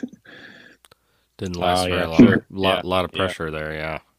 Well, you've got four four bearings. If you've hard enough, I've known of three bearing um, crank um, portables breaking because you know they're just hard to keep them all even, and eventually one bit of flex and then um, the crank breaks. But this is this must have been four bearings, so um, the crankshaft was 100 percent broken in two. It, it, it held together. It sort of looked like it was bent, but because it had these balanced discs and there was these sort of bolts going different directions, bolting it all together. Um, but yeah, because it had snapped too um, in, in between where the the discs were bolted on, sort of looked like it was just bent, but she'd um she'd snapped in two, so that was the end of the um the poor old girl. But uh, price wise, because you know that's I'm a bit of a steam nerd here. I've done the comparison. A, a 22 horsepower was 720 pound, and a 50 horse road was double that, 1425 pound. Like a, an equivalent equivalent English engine was about that or less. So mm-hmm. it really was a just Oh, a bit of a, yeah.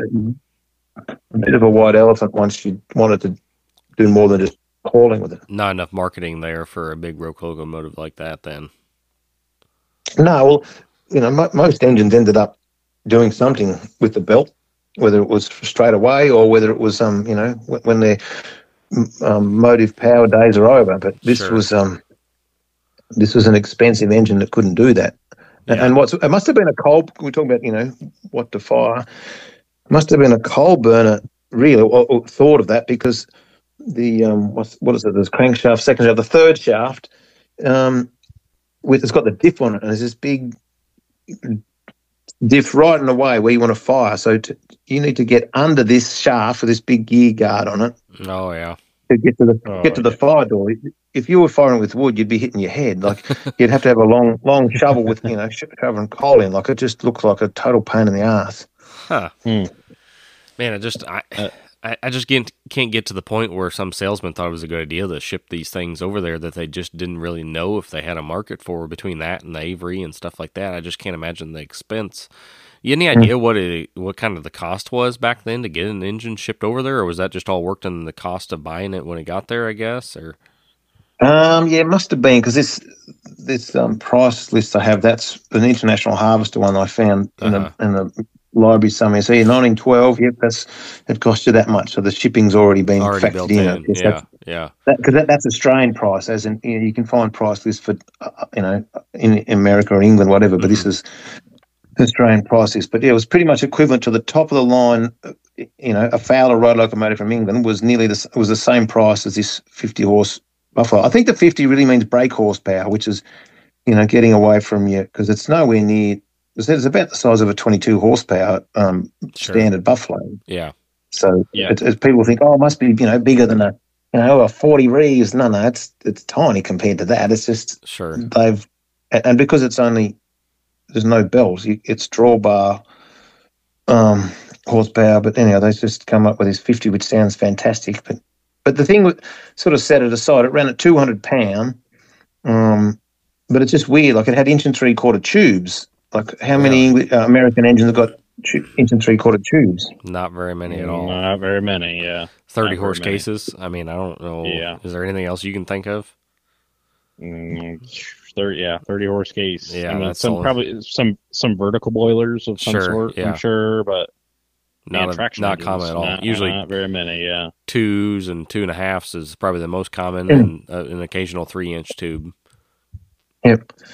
Yeah, so it sort of set itself apart there. You know, the, the, the lap seam uh, on the barrel was tri- triple lap seam, and even even the outer outer wrapper of the firebox where that joins because it's got horn plates like an English engine. Um, you know, pro- projection of the side of the firebox comes up to take all the crank and, and the second shaft, um, Mm. where that outer wrapper of the crown um, joins the horn plates. It, I didn't realize because I was reading this catalog this morning. You know, trying to brush up on on the um, monology.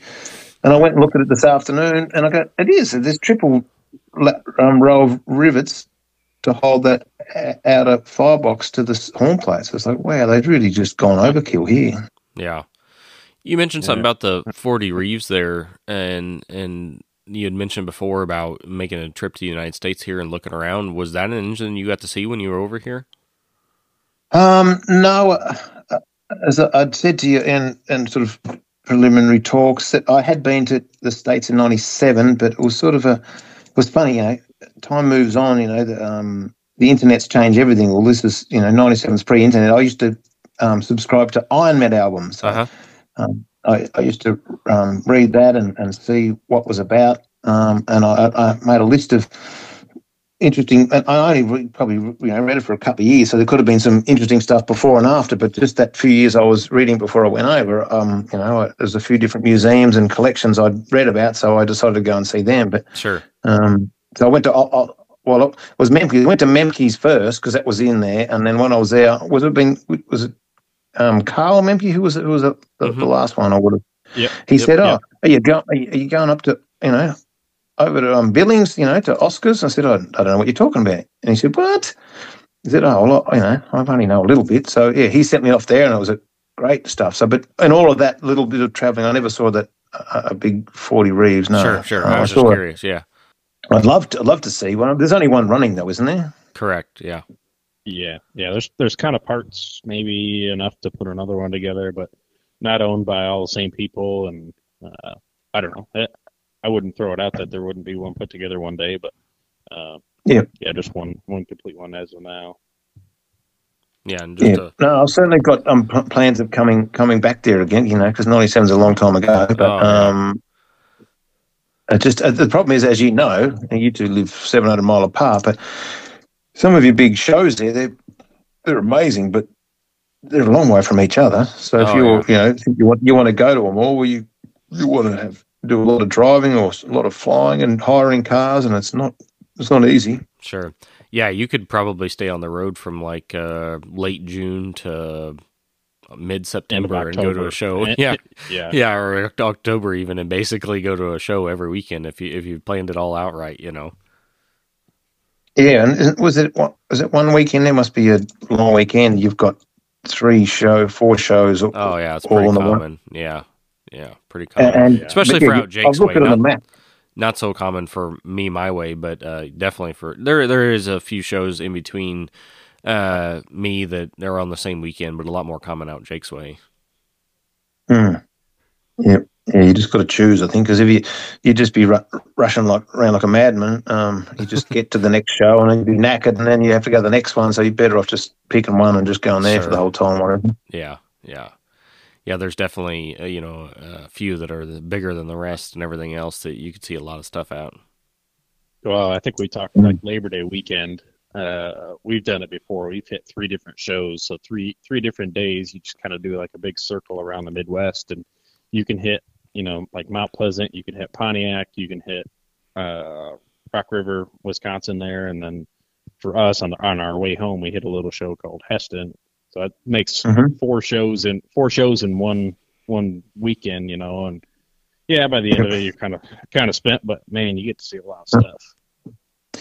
Yeah, no, it's amazing. What you know, you got a lot of stuff at your shows there.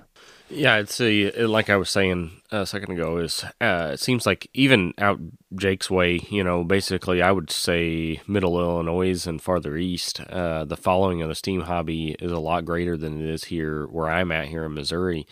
Um, I mean, I think they, you know, roughly say there's like around 100, 120 engines here in Missouri, basically, you know, that are left, and I mean, there's a hundred within 50 miles of Jake's house, probably. I would guess, you know. So it uh, Yeah. it's a lot more president out that way, and, and then there's more concentrated. You know, like, like up there at Mount Pleasant, Iowa, there's a hundred engines there at that show, and I don't know how many's at Rollag, but there's a there's a big following up then that way between uh, Rollag and Fargo and all that kind of stuff, you know. But then it just gets a little more sparse from there, you know.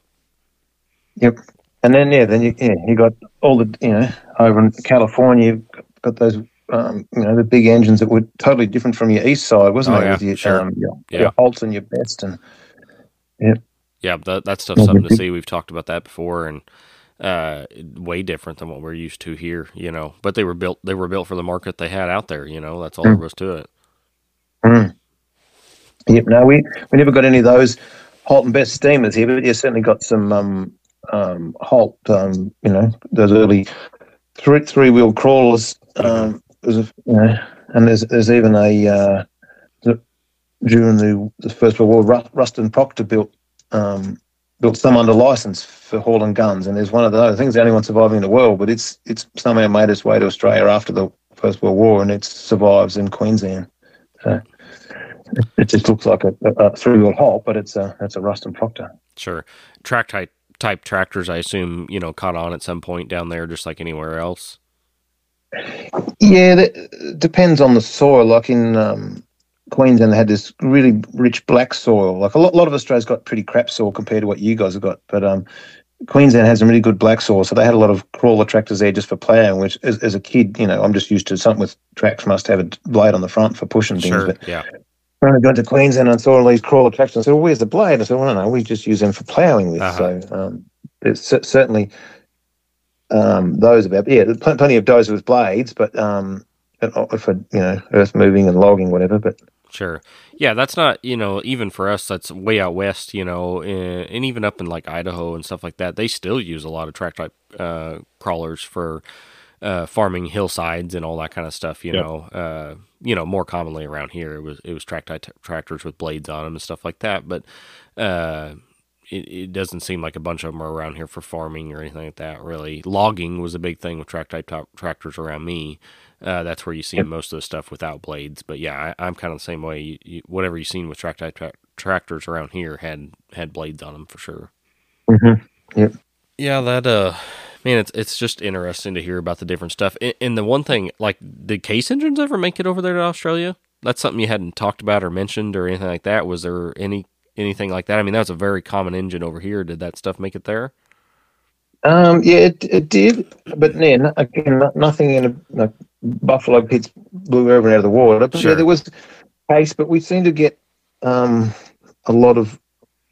Well, there must have been some early ones for sure, but we seem to get a lot of real late model ones, and I, I don't know the full story, but it nearly looks like they weren't selling over in America, so they just dumped a whole lot of real late model stuff in Australia, and and again, I'm a bit of a steam nerd, so I've got my spreadsheet open um, with all of the because I I record um, all the engines I know of around, and I travel. You know, I've done so many trips around looking at engines and, and recording them all on my spreadsheet here. But so you like those little um the 18 horse, the late model little portables, which would be six horse early, but then they get called 18s. Well, there's a batch of what are you? One, two, three, four, five, six, and there's eight. Eight I know of here, and and a lot of them, see, those real late model ones have got the aluminium tag, which corrodes and falls off real easy. So it's a bit of a ball buster there to know the actual builder number, but the boiler number is obviously easy to find. Mm-hmm. And, Mm. and there's one I don't know because I've never seen it. It's a fair wreck. But of this other seven, like listen to these numbers: two, four, five, four, six, and then they all so they're all started with two, four. So we've got two, four, five, four, six, five, five, five, five, five, six, five, six, two, five, six, eight, five, seven, one, five, seven, two. Like that's just what survives. Sure. So, Wow. and these are all they're all butt strap, eighteen horse portables. I'm not even sure whether you've got any butt strap, and if you do, they're they're pretty you know uncommon and sought after. Well, there's you know there's um Yeah. seven, possibly eight of them still surviving here. Yeah, that'd be pretty late engines. I mean, rough. I don't remember the like. Usually, you add twelve thousand something or whatever it is to the boiler number, and that gets you close to the serial number. You know, so yeah, that's that's Yeah, I think two two, late. two have got num- numbers, and they're it's they're three five yeah, seven eight six and three five eight oh five. So, and then remember, I've got that eighty horse portable. It's three five eight three five, and I think case people told me it's. A, I mean, you think you might even told me, Jake. Is it like the third last case steam engine ever built, or fourth last, or something like that? Yeah, something. Yeah, something like that. Super, super And so that- That that's um, it's all very similar um, boiler numbered to all those little um, 18s I was talking about. Plus, then after you know, there's other ones. You know, we've got because you've got a case roller you've just done up there, Chris, haven't you? yeah. We just got there's finished with it this year. Mm. Um, and there's a couple of case rollers here, which oh, their plates are missing, which is a bit of a, as I said, is, but they're both tandem compounds. Well, that's what I was going to say. Aren't both of Um, them over there compound compound uh, rollers? I don't know that any of those survive here in the states or anything. Mm. Not that And I've so they're, they're they're late again too. They're as I said, all we can go on is the boiler numbers because those silly aluminium tags just sort of rot off. But Mhm. um, they're two, four, three, four, seven. You know, so you know, this is all real late stuff. So we just must have got this big batch of um, you know new but uh, Mhm. unwanted engines that were shipped out here. yeah, that's interesting. Well, you got to think ni- 1924. I mean, heck, you could get a John Deere D in 1923, 24. Sure. You know, I mean, 24 steam stuff was really starting to dwindle away. So The manufacturers that were real successful, they had you know still had a stockpile of stuff that essentially they had to had to get rid of, and ultimately, Case they did the same as everyone else. They started building those kind of smaller combustion tractors, and that's ultimately the way that the farming industry went. Farming really took a turn at that point. Yeah, Mm, and they just um, parked up the steam stuff. I mean, yeah, you said 24 is pretty late, but yeah, that, at least they saw the sign and, and got out. Whereas you know, other other mobs kept sort of, especially English companies, they kept sort of building later and later, and then they nearly a lot of them went bust because they d- didn't see the light early enough. And at least Case clearly did. How how I guess how late did some of those English manufacturers build engines? Did they build them up into the 30s? Yeah, d- definitely. Yep.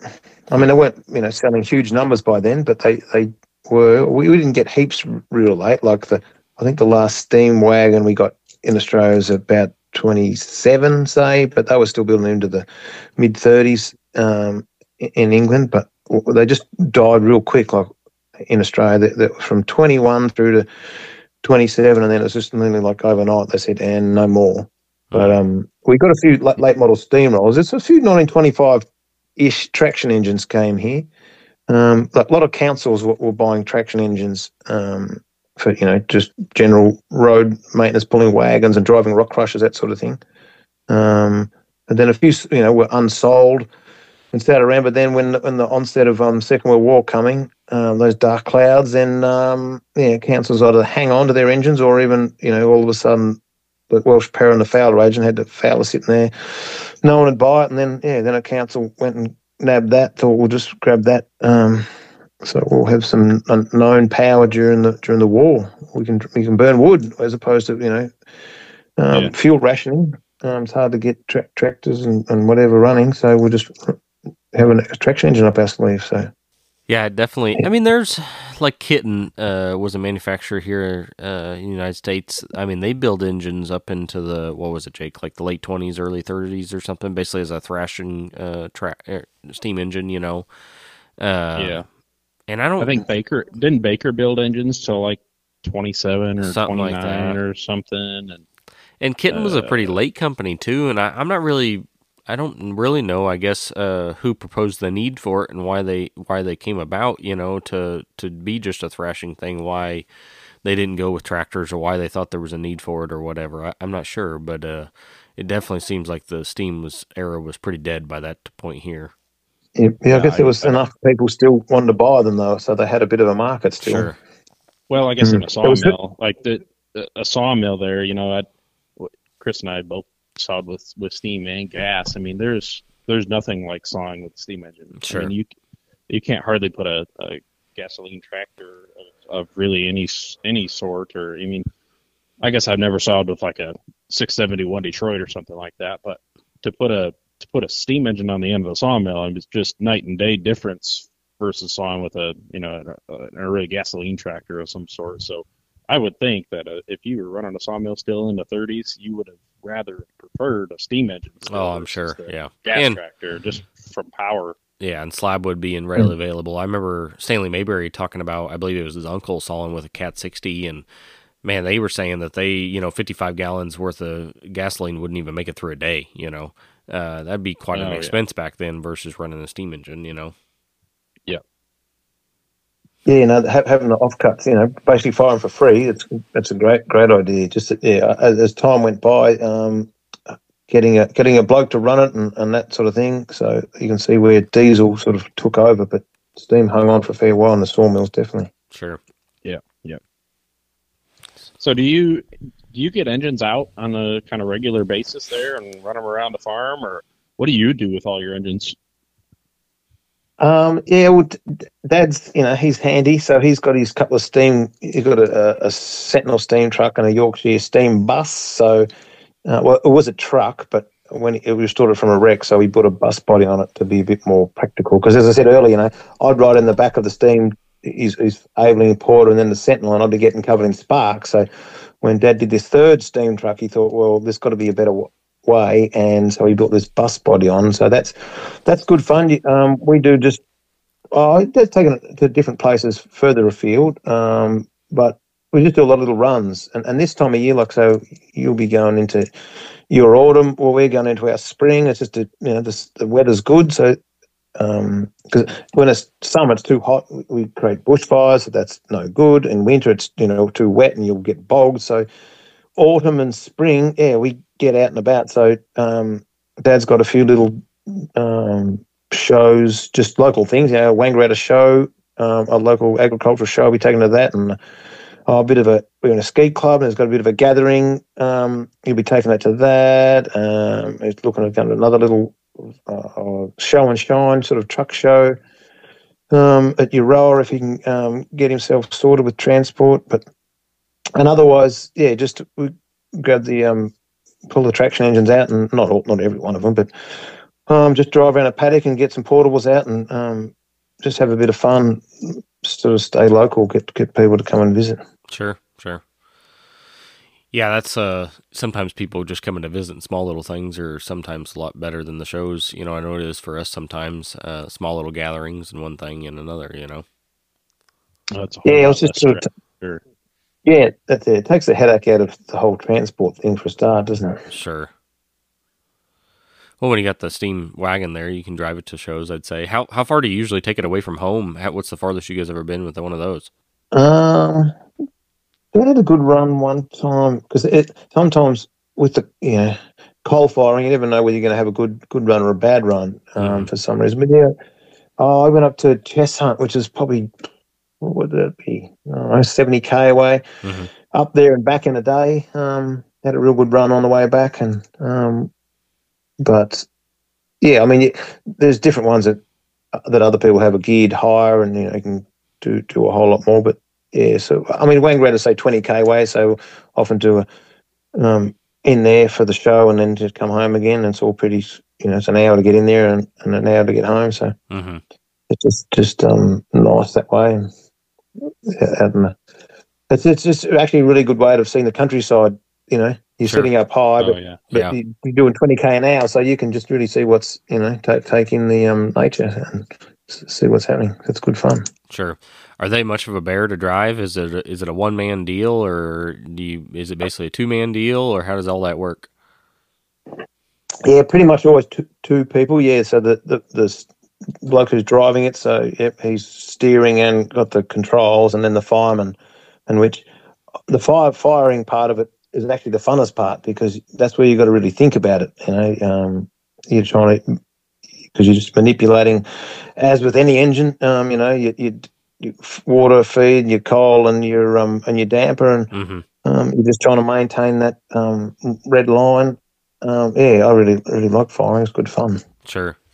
Yeah, that'd be different. You, you know, it's like we sit here and think of, of plowing or going into a log when you're sawing or whatever, but you're sitting there watching the road sign of, of I guess, what big hill you got going up and everything else, you know.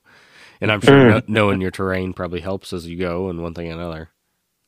Yeah, it does. I mean, where we live, it's pretty flat, so it's actually pretty easy, really. Sure. But um, this this steam um, wagon that they built into a bus, it went new to Tassie, um, and it ended up in Victoria back in working day, and then um, like a funny little story. It went to a sawmill. Someone thought, oh yeah, well, best way to um, like we are talking before about free free fuel. Yep, um, we'll haul um, logs with a, a steam truck. Yeah, all good, good idea. But they found out that yeah, they're meant to burn coal, aren't they? Coal's got a better output than wood, so um, it was no good at all. So it was all pulled apart um, and and just scrapped and, and bits and pieces used around various farms. And Dad found a bloke who who pulled it apart um, in the '60s, or uh, he might have pulled apart in the '50s, but Dad tracked him down. It would have been early '70s. Dad tracked this fella down, and he told him, "I think it was about five different places that he'd sold all parts off to. So Dad went in all these places and he, he couldn't buy the parts, but he had to swap them something.